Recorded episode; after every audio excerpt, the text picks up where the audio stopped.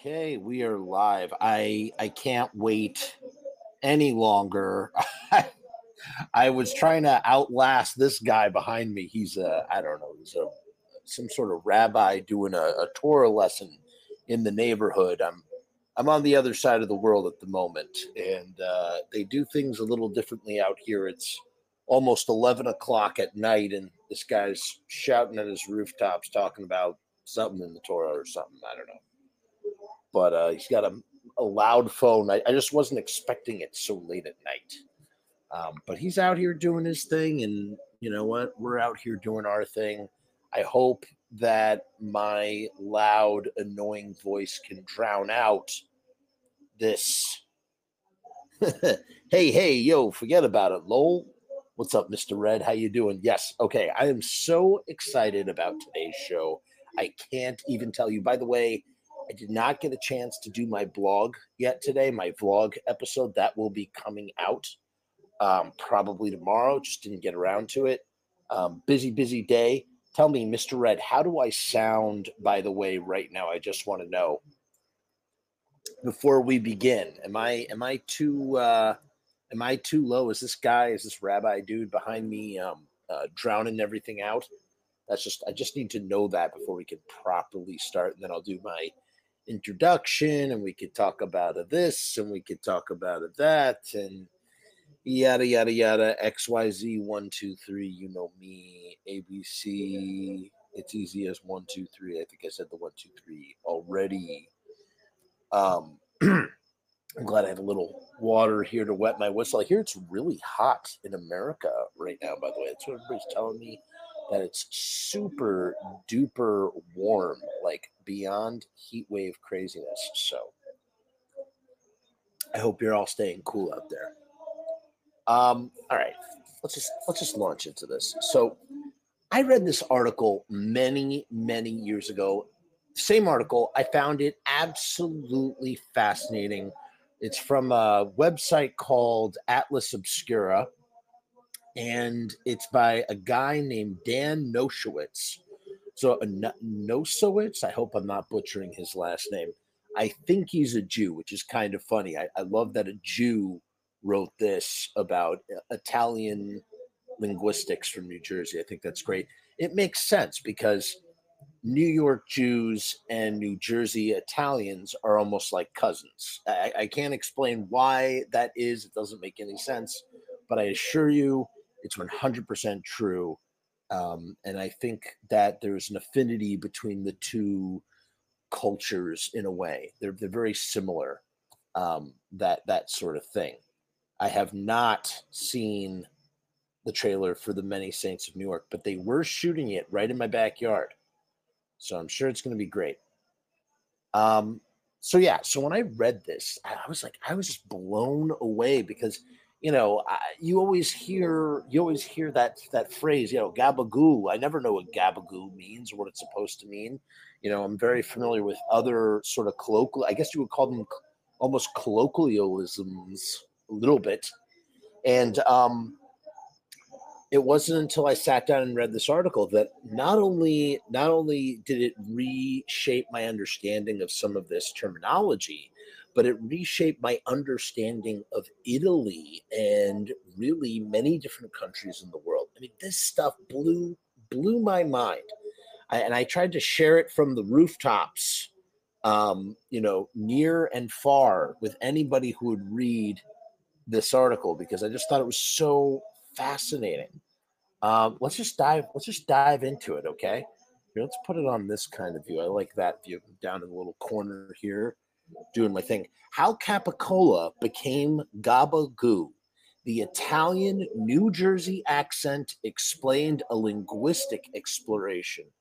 So this thing melted my mind. Yes, the Sopranos are represented here. You got Paulie Walnuts and you got um, James Gandolfini as Tony Soprano, right? Of course.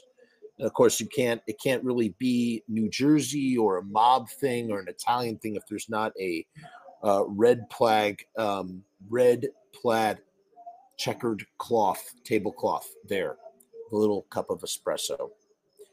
Uh, this is kind of microscopic print, so I'm going to try my best to read it for you.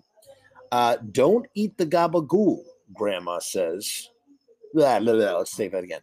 Don't eat the gabagool, Grandma says Meadow Soprano. By the way, I went to middle school and high school with Meadow Soprano's first cousin. She's Jamie Lynn Sigler, and I know her cousin Jackie Sigler. Hope you're well, Jackie. What's up? How you doing? There's my father-in-law is just coming back from this this Torah lesson that they uh, were doing across the street and uh, having a good time. Laila Tov. Um, so, sorry, where was I?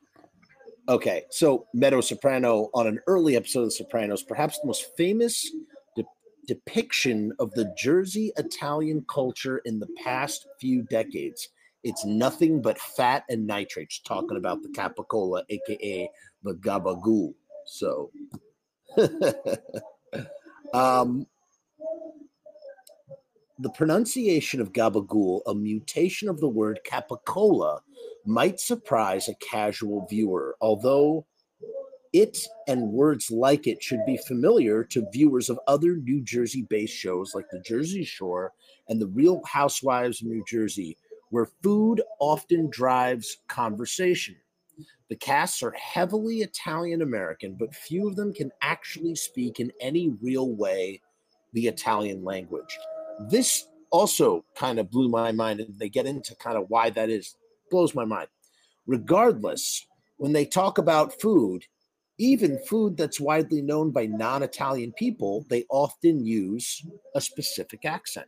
Now, real quick sidebar here. I was talking about how I feel like the New York Jew is the cousin of the New Jersey Italian, and it's the same way. In the same way that it was, they were just saying um, that they can't, in any, and this is obviously a gross, broad generalization, but uh, as a whole, many of them not, are not fluent in the Italian language or understand the Italian language. It's the same thing with Jews and Hebrew if you went to Hebrew school, you might know how to read and write Hebrew, but you can't speak it necessarily and understand it.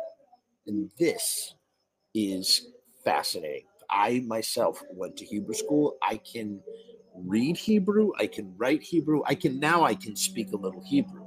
But at the time, I didn't know I, I, you know, there was a long time where I was reading and writing stuff that I didn't know how to speak, if that makes any sense. So it's like, and it's the same thing with Yiddish, which is a sort of a broken, bastardized language. It's German and Hebrew combined. Actually, the name Frumess, the name of this channel, the whole, the brand Frumess, Frumess is Yiddish, believe it or not.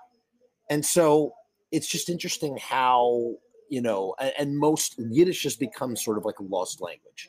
Many Ashkenazi Jews might know a word of Yiddish here and there, but they can't fluently speak Yiddish. And I feel like there's a parallel there with a lot of American uh, Italians or Italian Americans. I'm saying not all Italian Americans. It's a gross generalization. Some some Italian Americans, specifically in the the the Northeast. Robbie Bloodshed was just wearing my Gabagool Misfits Soprano shirt. So, question, Robbie, you would think that somebody somewhere would have made a band called Gabagool. I mean, if when you take the New Jersey and the Misfits and the Italian thing, like all together, like it's kind of a genius name, Gabagool. Like I'm kind of jealous that I didn't think of that. It's perfect, absolutely perfect for that. Um, so I'm kind of curious to know where that comes from. The Gabagool shirt.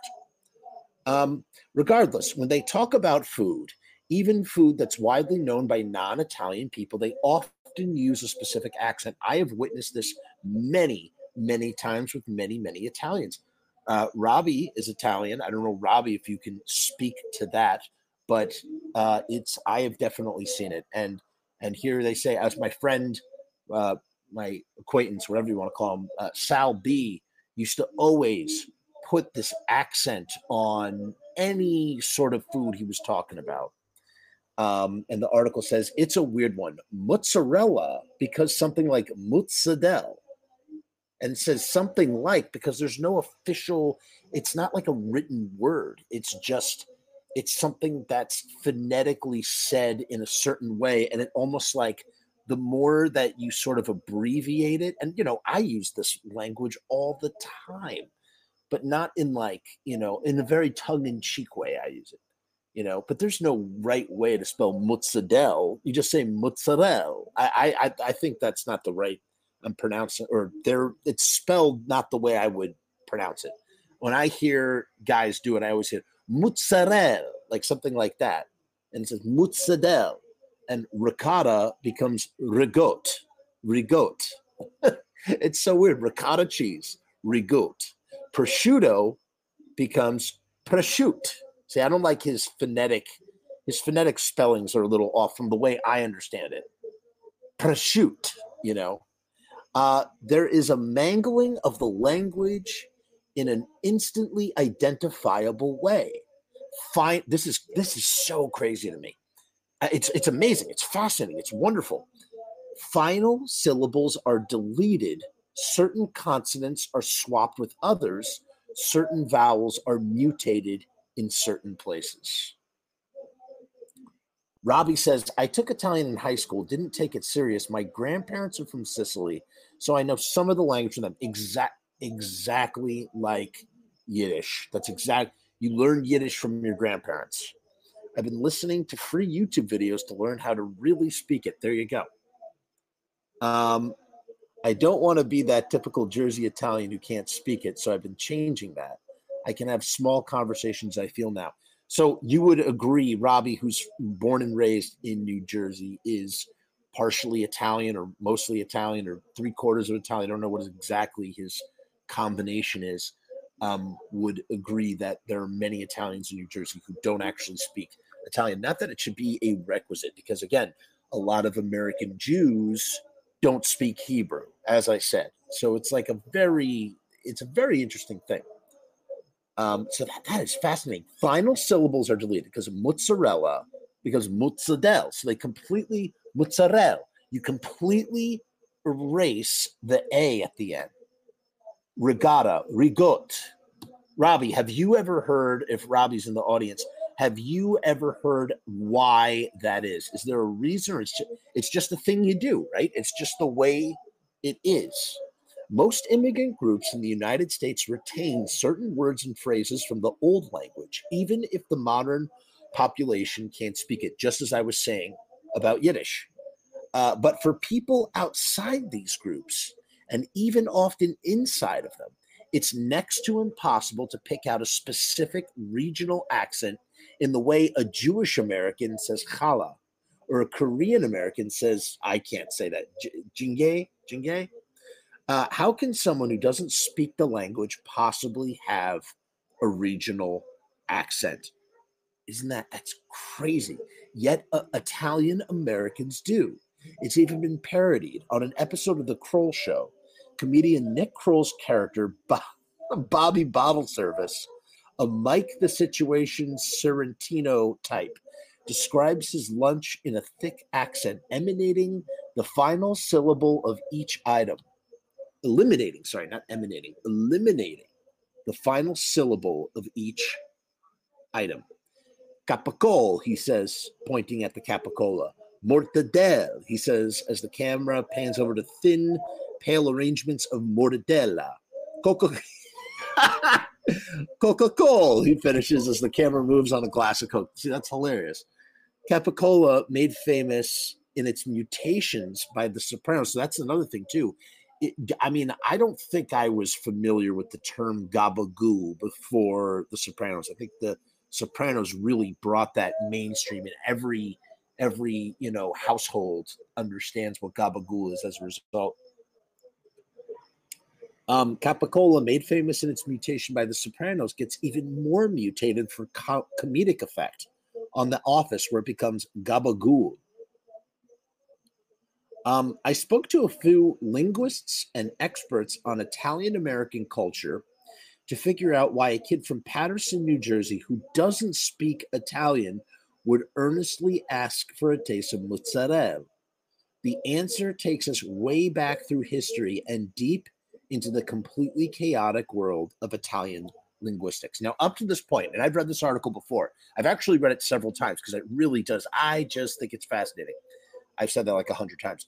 Um, this is the part of the article where my, your jaw just drops because you know up to this point when you think when i thought of italy i always just thought of you know italy is italy it's the it's the old country it's the mother country right the mother tongue you know everybody you know eats pasta everybody just hangs out and does you know uh does their thing yada yada yada i don't know um like it's just all uh, it's a whole and as it turns out that could not be more wrong at all Hi, I just got here. I'm confused. Rock and Roller says, Hi, I just got here. I'm confused on the differences between Italian New Jersey and the New York accent. For example, the awe in coffee. I mean, it's like a little, it's similar. It's similar. It's not that, I wouldn't say it's that different. Um, Robbie says, I believe the way we pronounce certain Italian foods has to do with dialects too. So many of the foods are called different things in Italy. My grandmother speaks a Molfetta, Molfetta uh, dialect, which is grandfather Sicilian. Interesting. You'd be surprised how many different small things are changed because of dialect. I, that doesn't surprise me. I, I totally, I could, I could, I could imagine that for sure. I can imagine that for sure. Um, all right, this is where all right, this is where this thing jumps off. Ready? One thing I need to tell you, because this is something that is not clear even for linguists, let alone the layperson, meaning like the average Joe. The linguistic situation in Italy is quite complicated, said says I, am about to butcher this name. I'm so sorry. Maria Pola de Imperio, a professor in the linguistics department at Ax. Uh, now I'm going to really butcher that one. I'm not even going to say that. At, at a university, who was born in Naples and studied in Ohio before moving to France. The situation is so complicated that the terms used to describe pockets of language are not widely agreed upon.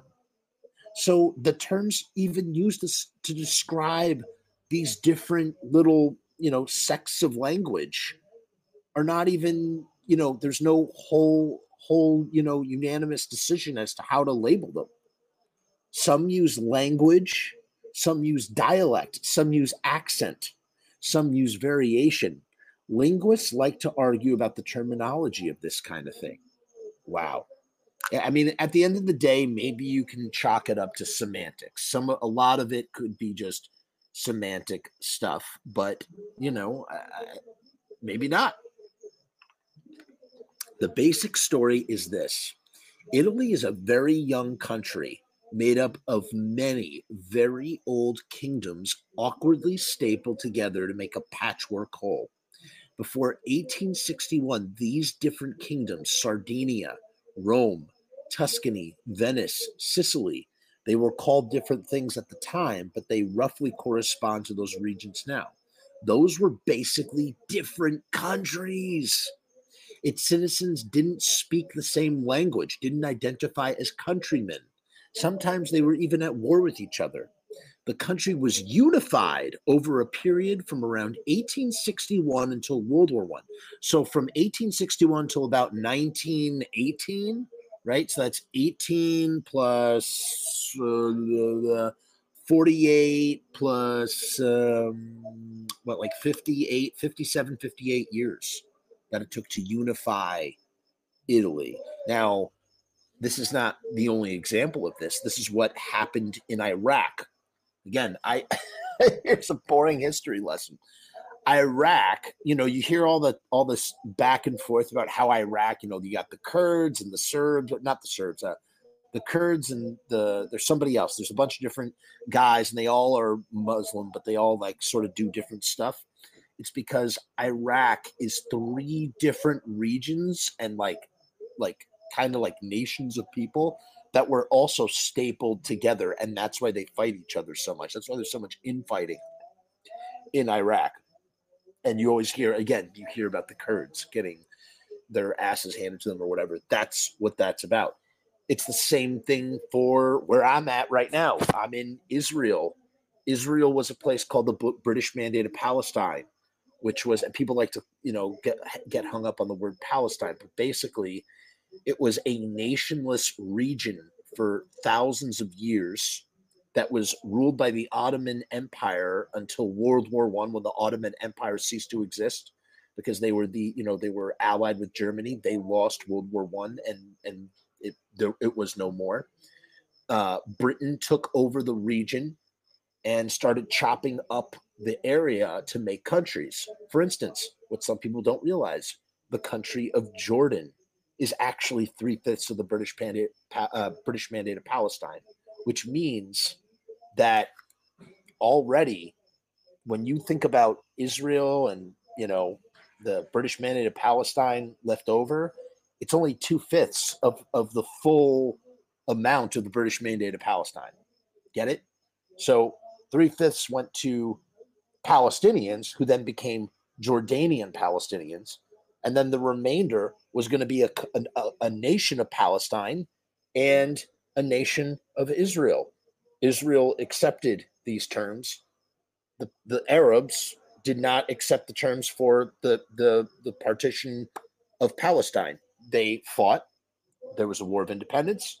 That's how Israel becomes a country. So it's just interesting. It's funny.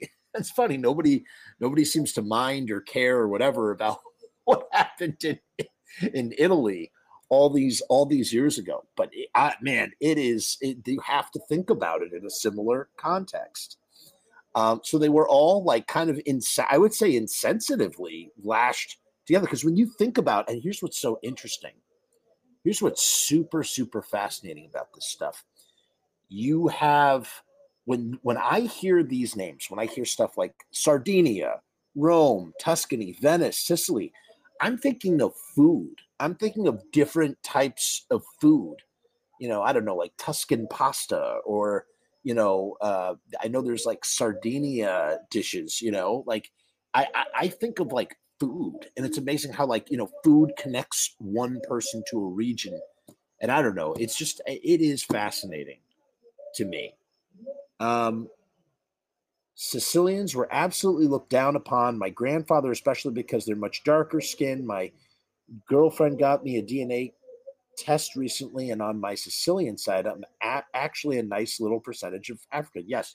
So Robbie's referring to, and it's been dramatized in movies. Just if you watch True Romance, if you watch True Romance, they uh, they go they go on about it. Um, I'm not going to say what I would. I'm not going to quote the movie on YouTube, but Robbie, I'm sure knows what line I'm talking about. Um, yes, the Moors conquered Sicily, and there a lot of the dark skin of Sicily comes from African blood, and it's yeah, it's it's, it's fascinating stuff. Truly, uh, I really I want to get one of those kits. Uh, my, my dad and my mom both did kits, so I technically don't have to. Here's what we found out on my dad's side, we got 0.01% Japanese. So I'm 97.9%. I'm 97.9% Ashkenazi Jew. And then like that 0.011, you know, whatever, one of the percentages was Japanese somebody from like 700 years ago, like one of my great grandfathers or something. It's like Japanese, something crazy like that. Isn't that crazy? That stuff is insane. Um, Robbie asked, "Do they have strong dialects in Israel?" I mean, of course. I mean, Israel is a. I mean, so I, will talk about this in my other series. I, I really want to keep it about uh, Italy, but Israel is a is a melting pot of various different patchworks of everything we're going to be talking to my grandfather in law, my wife's grandfather, who's from Kirkuk, Iraq, and we're going to hear his story. It's pretty heavy stuff. Um, kind of off topic, but Glenn and Jerry are both Italian, right? They seem to have different accents, not sure. Yeah, they are definitely both Italian, and this does kind of concern them and the, the place that they grew up. They, you know, Bergen County and whatnot the basic story is this. We talked about that right. Um so so so those were the regions those regions were basically different countries what we were talking about rome tuscany all that place. Um, its citizens didn't speak the same language didn't identify as countrymen sometimes were even at war with each other.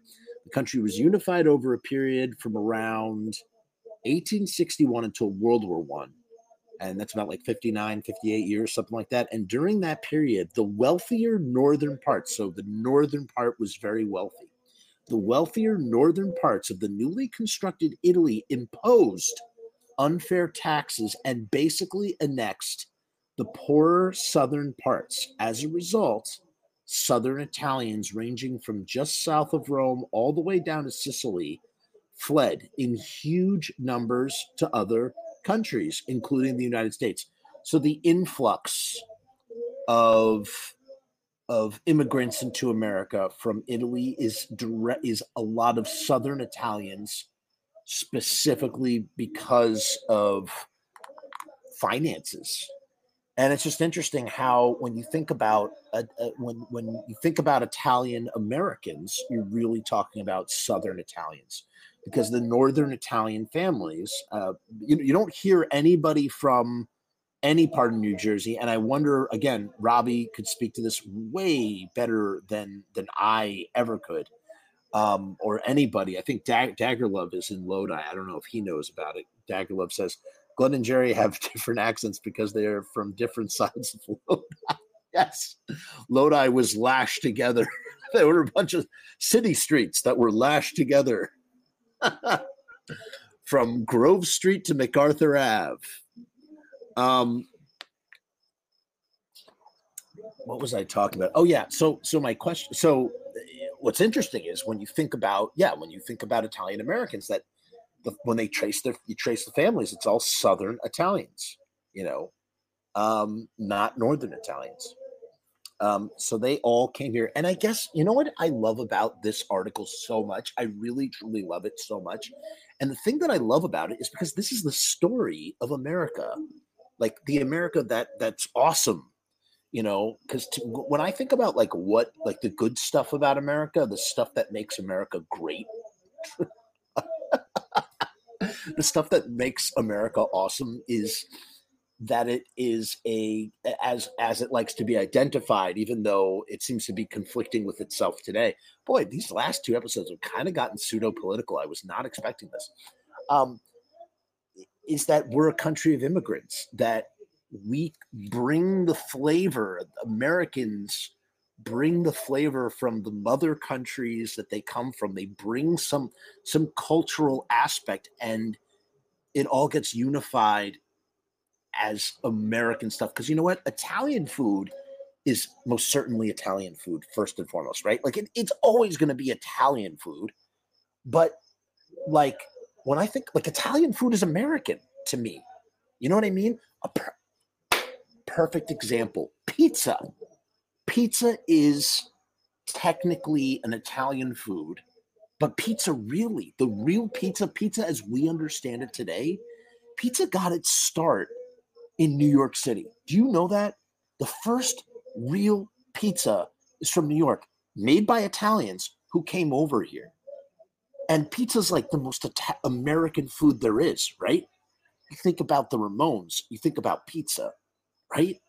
So it's just kind of it just kind of really fascinates me how like you know especially today where people are just like you know people are so concerned about immigrants and yada yada yada it's like dude immigrants is what makes this place so awesome you know same thing with the the people getting bummed out about cultural appropriation cultural appropriation is what got us pizza. Cultural appropriation is what got us rock and roll. Cultural appropriation is a good thing. Cultural appropriation is what, frankly, kind of brought or, or uh, helped to destroy some of the segregation that was in the United States in the 50s. You know, uh, I did a whole thing about this with Screaming Jay Hawkins, or, you know, talk, it's mentioned a lot in the Screaming Jay Hawkins video. My point is, I just I just think it's awesome. I, I, think I love hearing this stuff, and I love to think that what makes America unique and great and wonderful, in the same way that, and I know that people would disagree. And by the way, know, I had some I had some not very nice comments about the fact that I'm in Israel right now. If you have nothing nice to say, just don't say anything at all. Really, truly. I mean, just go, just move on. I don't want to fight with you. I don't want to get into a thing with you. Just, just if you don't like it, you can unfollow, unfollow, get out of here. I'm in Israel, so what? That's that's that's what it is. And and I'm gonna talk about it. I'm not gonna, you know, I was like, oh man, I can't talk about the fact that I'm in Israel on YouTube. I don't want people like, you know, be mad at me or whatever. I was like, fuck that shit. Fuck all you guys. I'm yes, I'm in Israel right now. So what? Yes, I'm here. Israel, it too, you know, the Israel that you don't hear about in the news, Israel is a lot like America in the sense that it's a melting pot. There are so many cultures, there's so many different types of people that come here and help make Israel such a unique, diverse place. And I think that's the special sauce as to what America, what makes America so great, or the good things, the redeeming qualities of America, because I have a lot of problems with America that I don't get into on my shows and whatnot. Mr. Red agrees. He says, indeed, exactly, indeed, immigrants are the melting pots of this country. They, they really, really are. Uh, Robbie says, without cultural appropriation, no rock and roll, no any. How about no music? Period like literally like no like music doesn't evolve without cultural appropriation of some kind. And i hate that it's called cultural appropriation. Why can't we think of a better way to describe it? You know the cultural appropriation i think does exist but i don't think it's as prevalent or it should be as worried about as people want to worry about it. You know people get really upset over certain things. And i just I just don't see, especially in the realm of music. That really makes me angry. You know, Bruno Mars. Sorry, quick quick side story tangent here. Bruno Mars was attacked for cult, for being for culturally appropriating the music he was making or something that he was getting by or that he was trying. Uh, people said that he was trying to market himself as black, but he was really Puerto Rican or something. I don't know, something like that. And I'm just thinking in my head, like, what the fuck are you talking about? Like, shut up. Shut up. Anybody can make whatever music they want to make. It doesn't friggin' matter. You know, talk about um talk about like uh gatekeeping rule bullshit. It's bullshit, man. It's bullshit. This is why I don't fit in any box. You know, I'm most certainly not a conservative. I'm most certainly not a liberal. I just believe in what's right, I think that's what I those are my politics. What's right, you know? I don't know how I got on this. Let's read about Italy. Sorry. I'm I'm sorry. I'm gonna shut up. I'm gonna shut up. Um we talked about that. So so as a result, southern Italians ranging from just south of Rome all the way down to Sicily fled in huge numbers to other countries, including the United States. About 80% of Italian Americans are of Southern Italian descent, said Fred uh, Gordarp. I can't pronounce that last name, a professor of Italian American Studies at Queens College. Ships from Palermo went to New Orleans, and the ships from G- Genoa and Naples went to New York, he says. They spread from there, but the richest pockets of Italian Americans aren't from New York City. They're clustered in New York City, Long Island, New Jersey, Rhode Island, Connecticut, and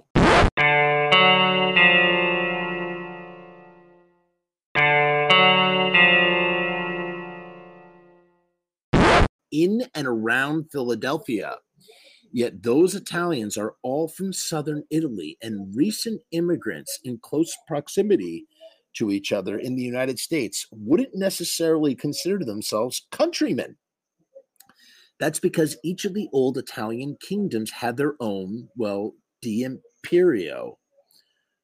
That I, I sorry, I read that inflection wrong. So you have this thing called the D'Imperio, who uh, who is Italian calls them dialects. Wait, sorry, I'm reading this wrong. That's because each of the old Italian kingdoms had their own D'Imperio, who is Italian, calls them dialects, but others refer to them in different ways. Basically, the old Italian kingdoms each spoke their own languages that largely come from the same family tree slightly, but all that much closer than the Romance languages such as French, French, Spanish, or Portuguese. The general family name for these languages is Italio Dalmatian. Dalmatian. Dalmatian? Is that what I'm saying? Dalmatian. It turns out refers to Croatia. The dog is from there too, so it is Dalmatian. Italio Dalmatian is the general family name for all of these languages. That's right, Mr. Red. That's right. Wow. That that's that is wacky wild stuff. They were not all mutually comprehensible and had their own external influences. Uh, Calabrian, for example, is heavily influenced by Greek, thanks to a long Greek occupation and interchange. In the northwest, near the border with France, Piedmont, with its capital of Turin, spoke a language called Piedmontese, Piedmontese, which is sort of a Frenchish. Sicilian, very close to North Africa, had a lot of Arabic type stuff in it. Because if you cross the Mediterranean, you're in Africa, and that's where the Moors were before they, you know, when they came up to conquer Sicily. Um, I use I use the past tense for these because the languages are dying quickly. Dialects do still exist, but they're spoken mainly by old people, says D'Imperio. Sicilian put up more of a fight than most. And you hear, you know, when you hear in like the mythology of the mafia, I don't know how true this is, but like you have to be, you have to be a like full or half or have a grandfather from Sicily and speak the mother tongue something like that. During unification, the northern Italian powers decided that, that having a country that spoke about a dozen different languages would pose a bit of a challenge to their efforts. So they picked one and called it Standard Italian and made everyone learn it. So not only is this like all the you have all these kingdoms full of all these different crazy languages that are on the general family tree. They then throw a dart at a dartboard and go, boom, that is the that language, that's Italian. Everybody learned Italian. And of course, they're going to fuse their own kingdom's language with this Italian to make it even more complicated than than maybe it it, it might have been. Um, the one that they picked was Tuscan. So Tuscan is the the de facto Italian language. And they probably picked it because it was the language of Dante, the most famous Italian writer who wrote the Divine Comedy. You can see why they call these languages, you can see why calling these languages dialects is tricky. Standard Italian is just one more dialect, not the base language, which Calabrian or Piedmontese riffs on, which is kind of the implication. Right.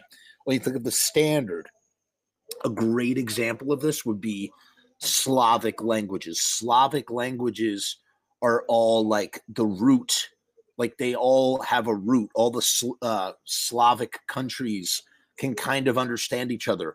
Russians and Ukrainians can understand Russians can understand Ukrainian and Ukrainians can understand Russians and speak it, even though they don't like to be confused with one another. But they the, the languages are all very similar and use, you know, some of them use similar alphabets and yada, yada, yada, one, two, three, X, Y, Z. But in this situation, this was just, they just picked Tuscan, you know, Tuscan Italian and the other languages across the country don't use Tuscan Italian as the root. It's not the root, it's not the base like in Slavic countries. That's what I'm trying to say. Robbie says, De Niro in Godfather 2 spoke a great Sicilian, according to my grandfather. Most people can't speak it today. All that's what happens. The older generations who are fluent, they die off, and it all goes the way of the dodo bird. Standard Italian has variations like any other language, which we'll call accents. Someone from Sicily would have a Sicilian accent, but when speaking standard Italian, a person from Milan will hopefully be able to understand them because at a basic level they'll be using a language this, which with the same structure and a vocabulary that is mostly identical. That's crazy.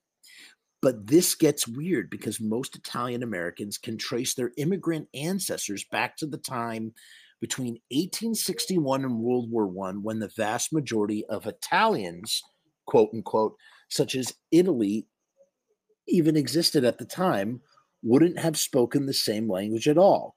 And hardly any of them would be speaking the Northern Italian dialect that would eventually become standard Italian. See, it's man, it's got what a tragedy too. So much of it is lost, probably lost to time. Linguists say there are two trajectories for a language divorced from its place of origin. It sometimes dies out quickly. People assimilate, speak the most popular language where they live, stop teaching their children the old language. But sometimes the language has a firmer hold on its speakers than most and refuses to entirely let go.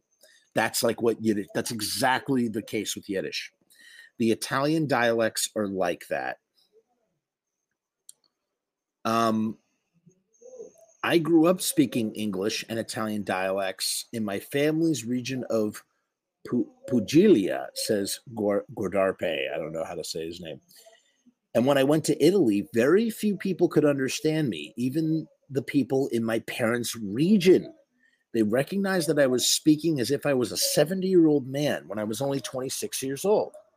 Italian American Italian is not at all like standard Italian. So the standard Italian, based on the Tuscan Italian that we were talking about, which is not the root language for the Italio uh, Dalmatian family tree of languages. This is the American version of this Tuscan Italian. Italian American Italian is not at all like standard Italian. Instead, it's a construction of the frozen shards left over from languages that don't even really exist in Italy anymore, with minimal intervention from modern Italian, because they're all in they're all in America now, right?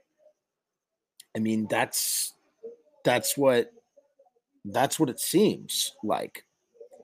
Um, there's a spectrum to all this, of course. Somebody, even in their 70s or 80s, who was born in Italy and lived in the United States can still be understood in Italy.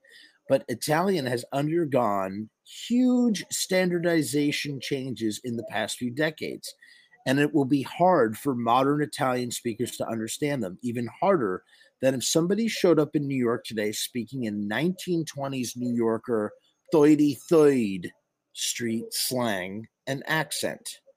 And by the way, the New York accent that we all know and love and make fun of and you know imitate and whatnot, new, the, that that accent is actually Dutch. It comes from the Dutch. When the Dutch came, the Dutch lived in in Manhattan in New York before before we, America was even a country, and so that accent is finds its roots in in Dutch in in the Dutch accent kind of crazy when you think about it. Uh, for whatever reason, foods and curse words linger longer in a disrupted language. I think of my own complete lack of lack of knowledge of Yiddish. See, with my lousy vocabulary made up entirely of words like blintzes, kugel, kvetch, nudnik, and schmuck. Those are all I know every one of those. So kvetch means to uh, whine. Uh, a nudnik is like a, is like a is like a, a, moron, and a schmuck is also a moron. Blintzes are, are foods. Kugel is a food. Um, you would say um, have some rachmanus, which means compassion. Um, Mishigas is like you know nonsense. You know we have all these words and it, not connected to a spoken language. They're just words that we know from our grandparents. You know, have a have a a, kibitz. A kibitz is like having a little talk. A nosh is like eating a you know having a snack. Um, Anne Marie Olivio Shaw, who grew up and studied social linguistics of Long Island, thinks various pockets of Southern Italian immigrants could understand each other sort of a little. Jersey Italians are not linguistically distant, distinct from New York or Rhode Island or Philadelphia Italians who, sp- uh, when speaking Italian, generally being fairly close in proximity, even if they were only speaking uh, similar languages, they would necessarily have some cultural similarities. Culinarily, similarities similarities are also abound. Less meat heavy, more like Provence or Greece in the use of seafood, vegetables, and even rare for Western Europe, spice.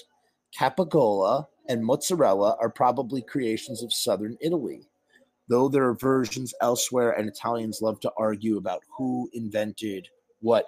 I mean, that is true. When you think about mozzarella, does not really have it's it's not um there's not a lot of spice in in mozzarella, you know. Uh there I mean there's no spice. There's no spice in any of it. It's just very when you think when you want to use an adjective to describe mozzarella, mozzarella, you think of creamy, buttery, and more than anything, you think about the word fresh. When I think about mozzarella cheese, I think about freshness, you know. If anything, it's the it's the the tomato and the basil and the balsamic vinegar that is going to do the work in the flavor department. That's not to say that mozzarella cheese doesn't have a flavor. It has a wonderful sort of flavor. But if you just eat raw, fresh mozzarella cheese, it's kind of it's a very, very light, very, very mild cheese. It's one of my favorite cheeses too. Um, and they share similar qualities linguistically as well. Let's do a fun experiment and take three separate linguistic trends from Southern Italian dialects and combine them all to show how one standard Italian word can be so thoroughly mangled in the United States. Ready for this?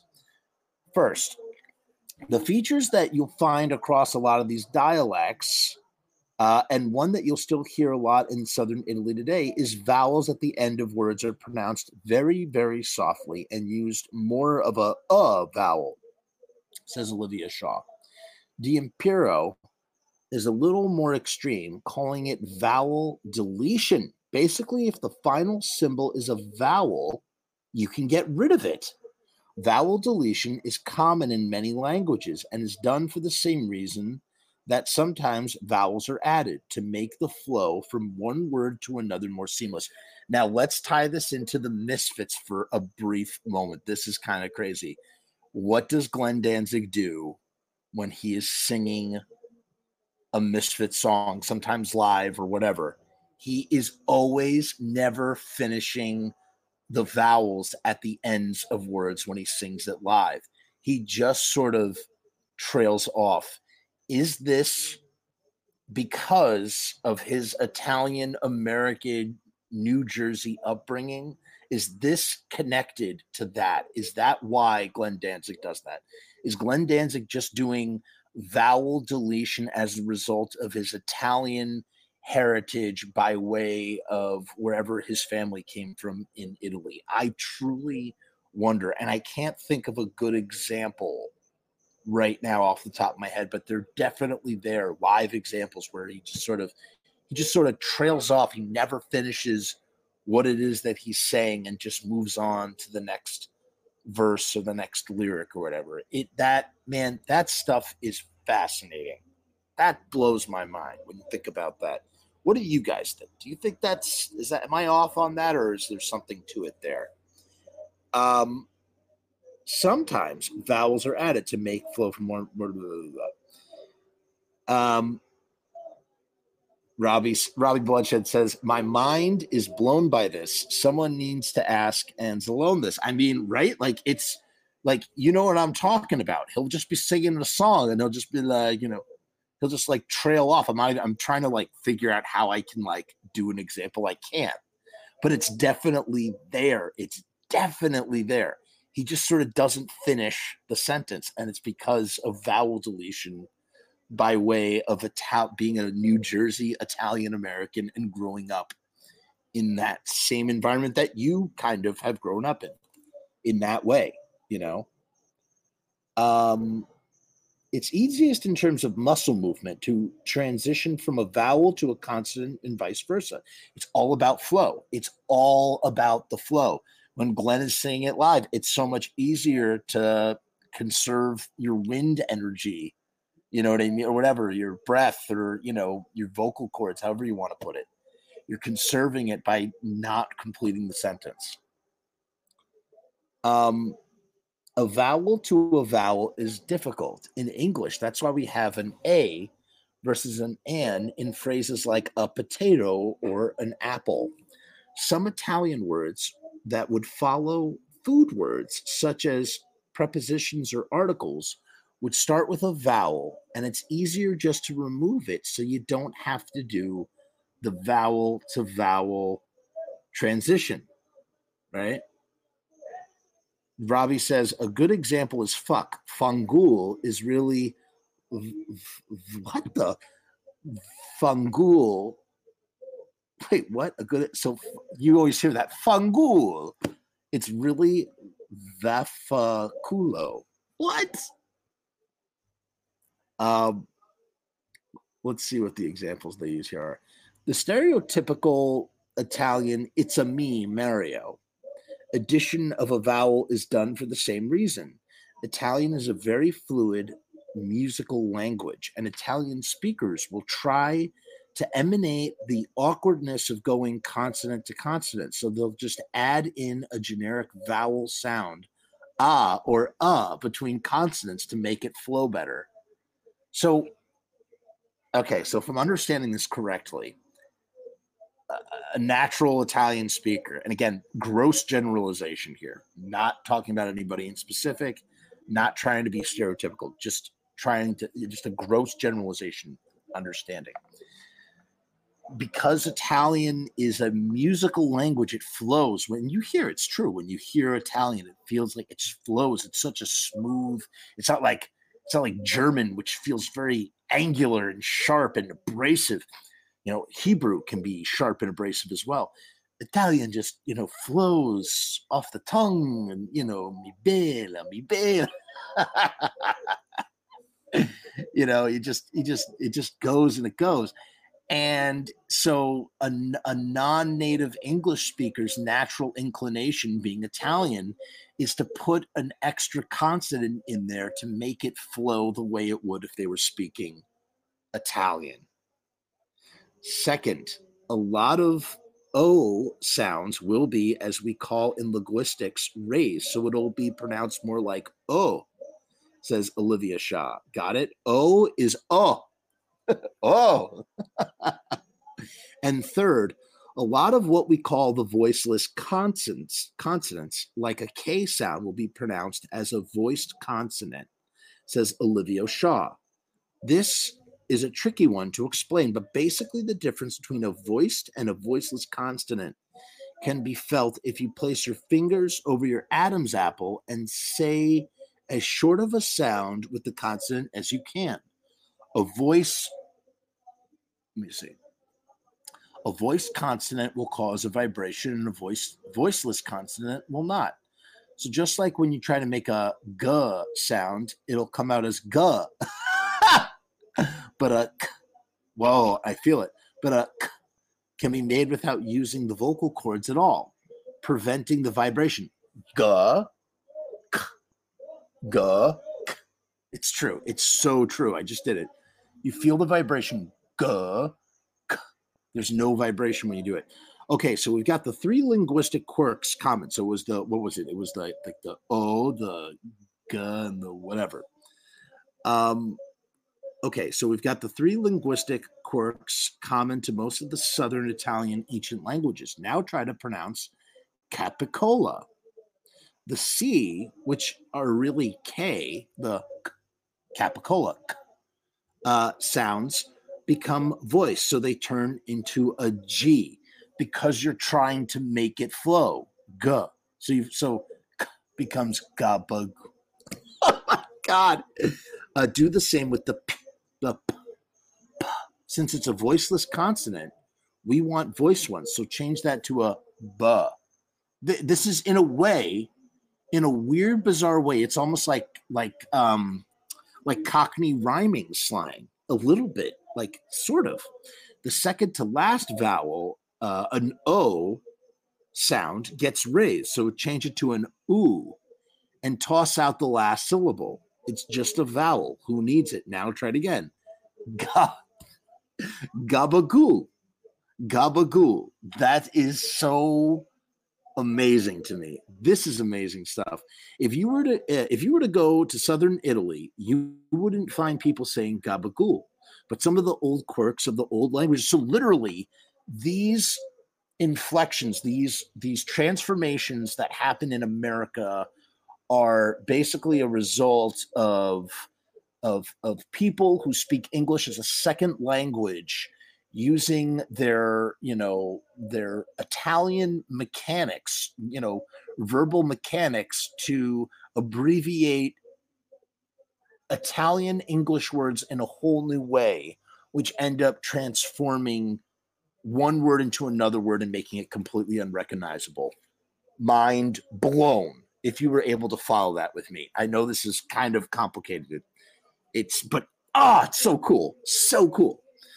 Um, but some of the old quirks, you really have to go through the whole thing in order to really break it down and then understand what's being said here. But some of the old quirks, the old languages, uh, survived into accents of standard Italian. Wait, sorry, I if you're going to go to southern Italy, you wouldn't find people saying gabagool.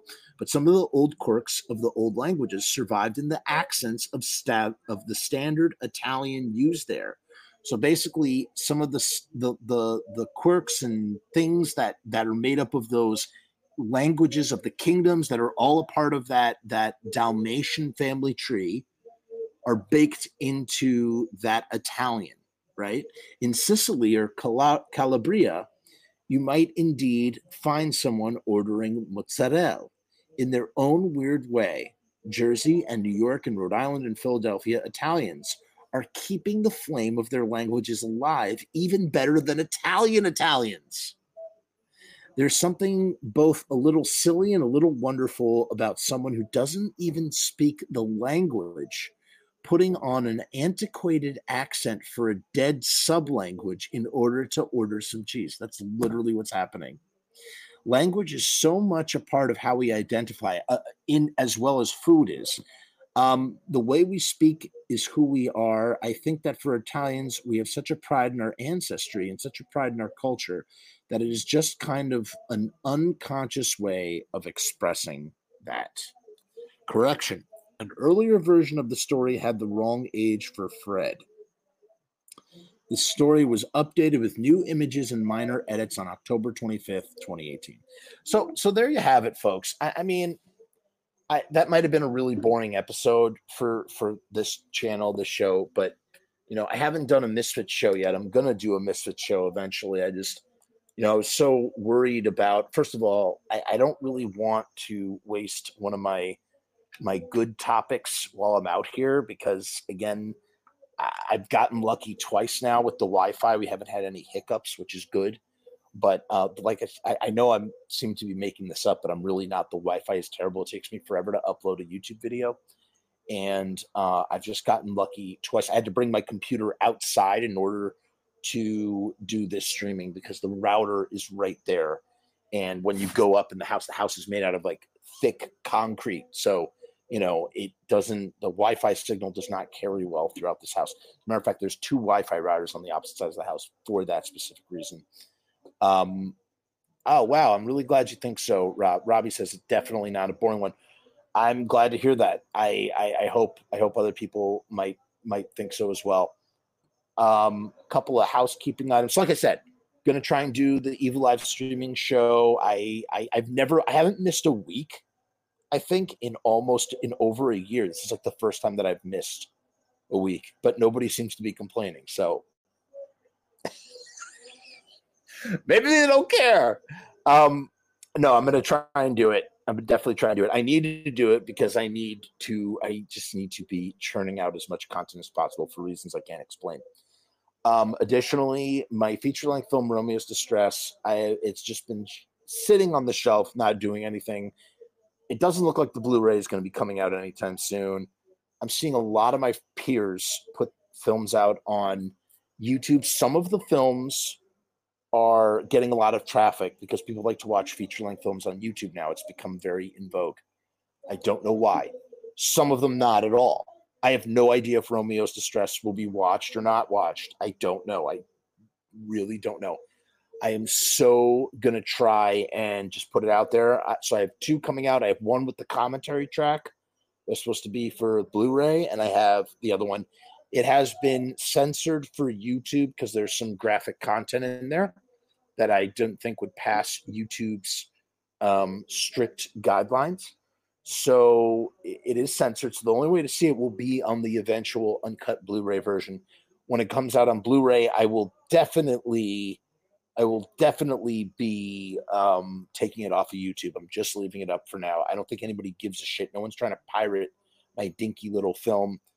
Mr. Red, um, yes, it's uh, if you like uh, midnight movies, if you like movies like John Waters films or Troma or Night of Living Dead or film noir films, you will enjoy Romeo's Distress somewhat. Um, so yeah, so uh, keep your eyes peeled. That's probably in about two weeks. Got the Screaming Jay Hawkins video is coming out August 6th. If you are a Patreon, you can watch the Screaming Jay Hawkins video next week. Everybody else will have to wait over a month. Um, Samhain listening party should drop very, very soon. I, I timed these things out on the channel. Um, and I'm going to continue to try and do this. I'm glad to hear that, Mr. Red. I'm going to try and do this as often as I can. Tomorrow is Shabbat, so I won't be able to. I'll have to keep my electronics to my room situation. Uh, so it'll just be a blog video for tomorrow. But I am going to try and do this. I have like a list of of topics that I've had in a Google Docs thing for some time now, uh, and these were two of them actually.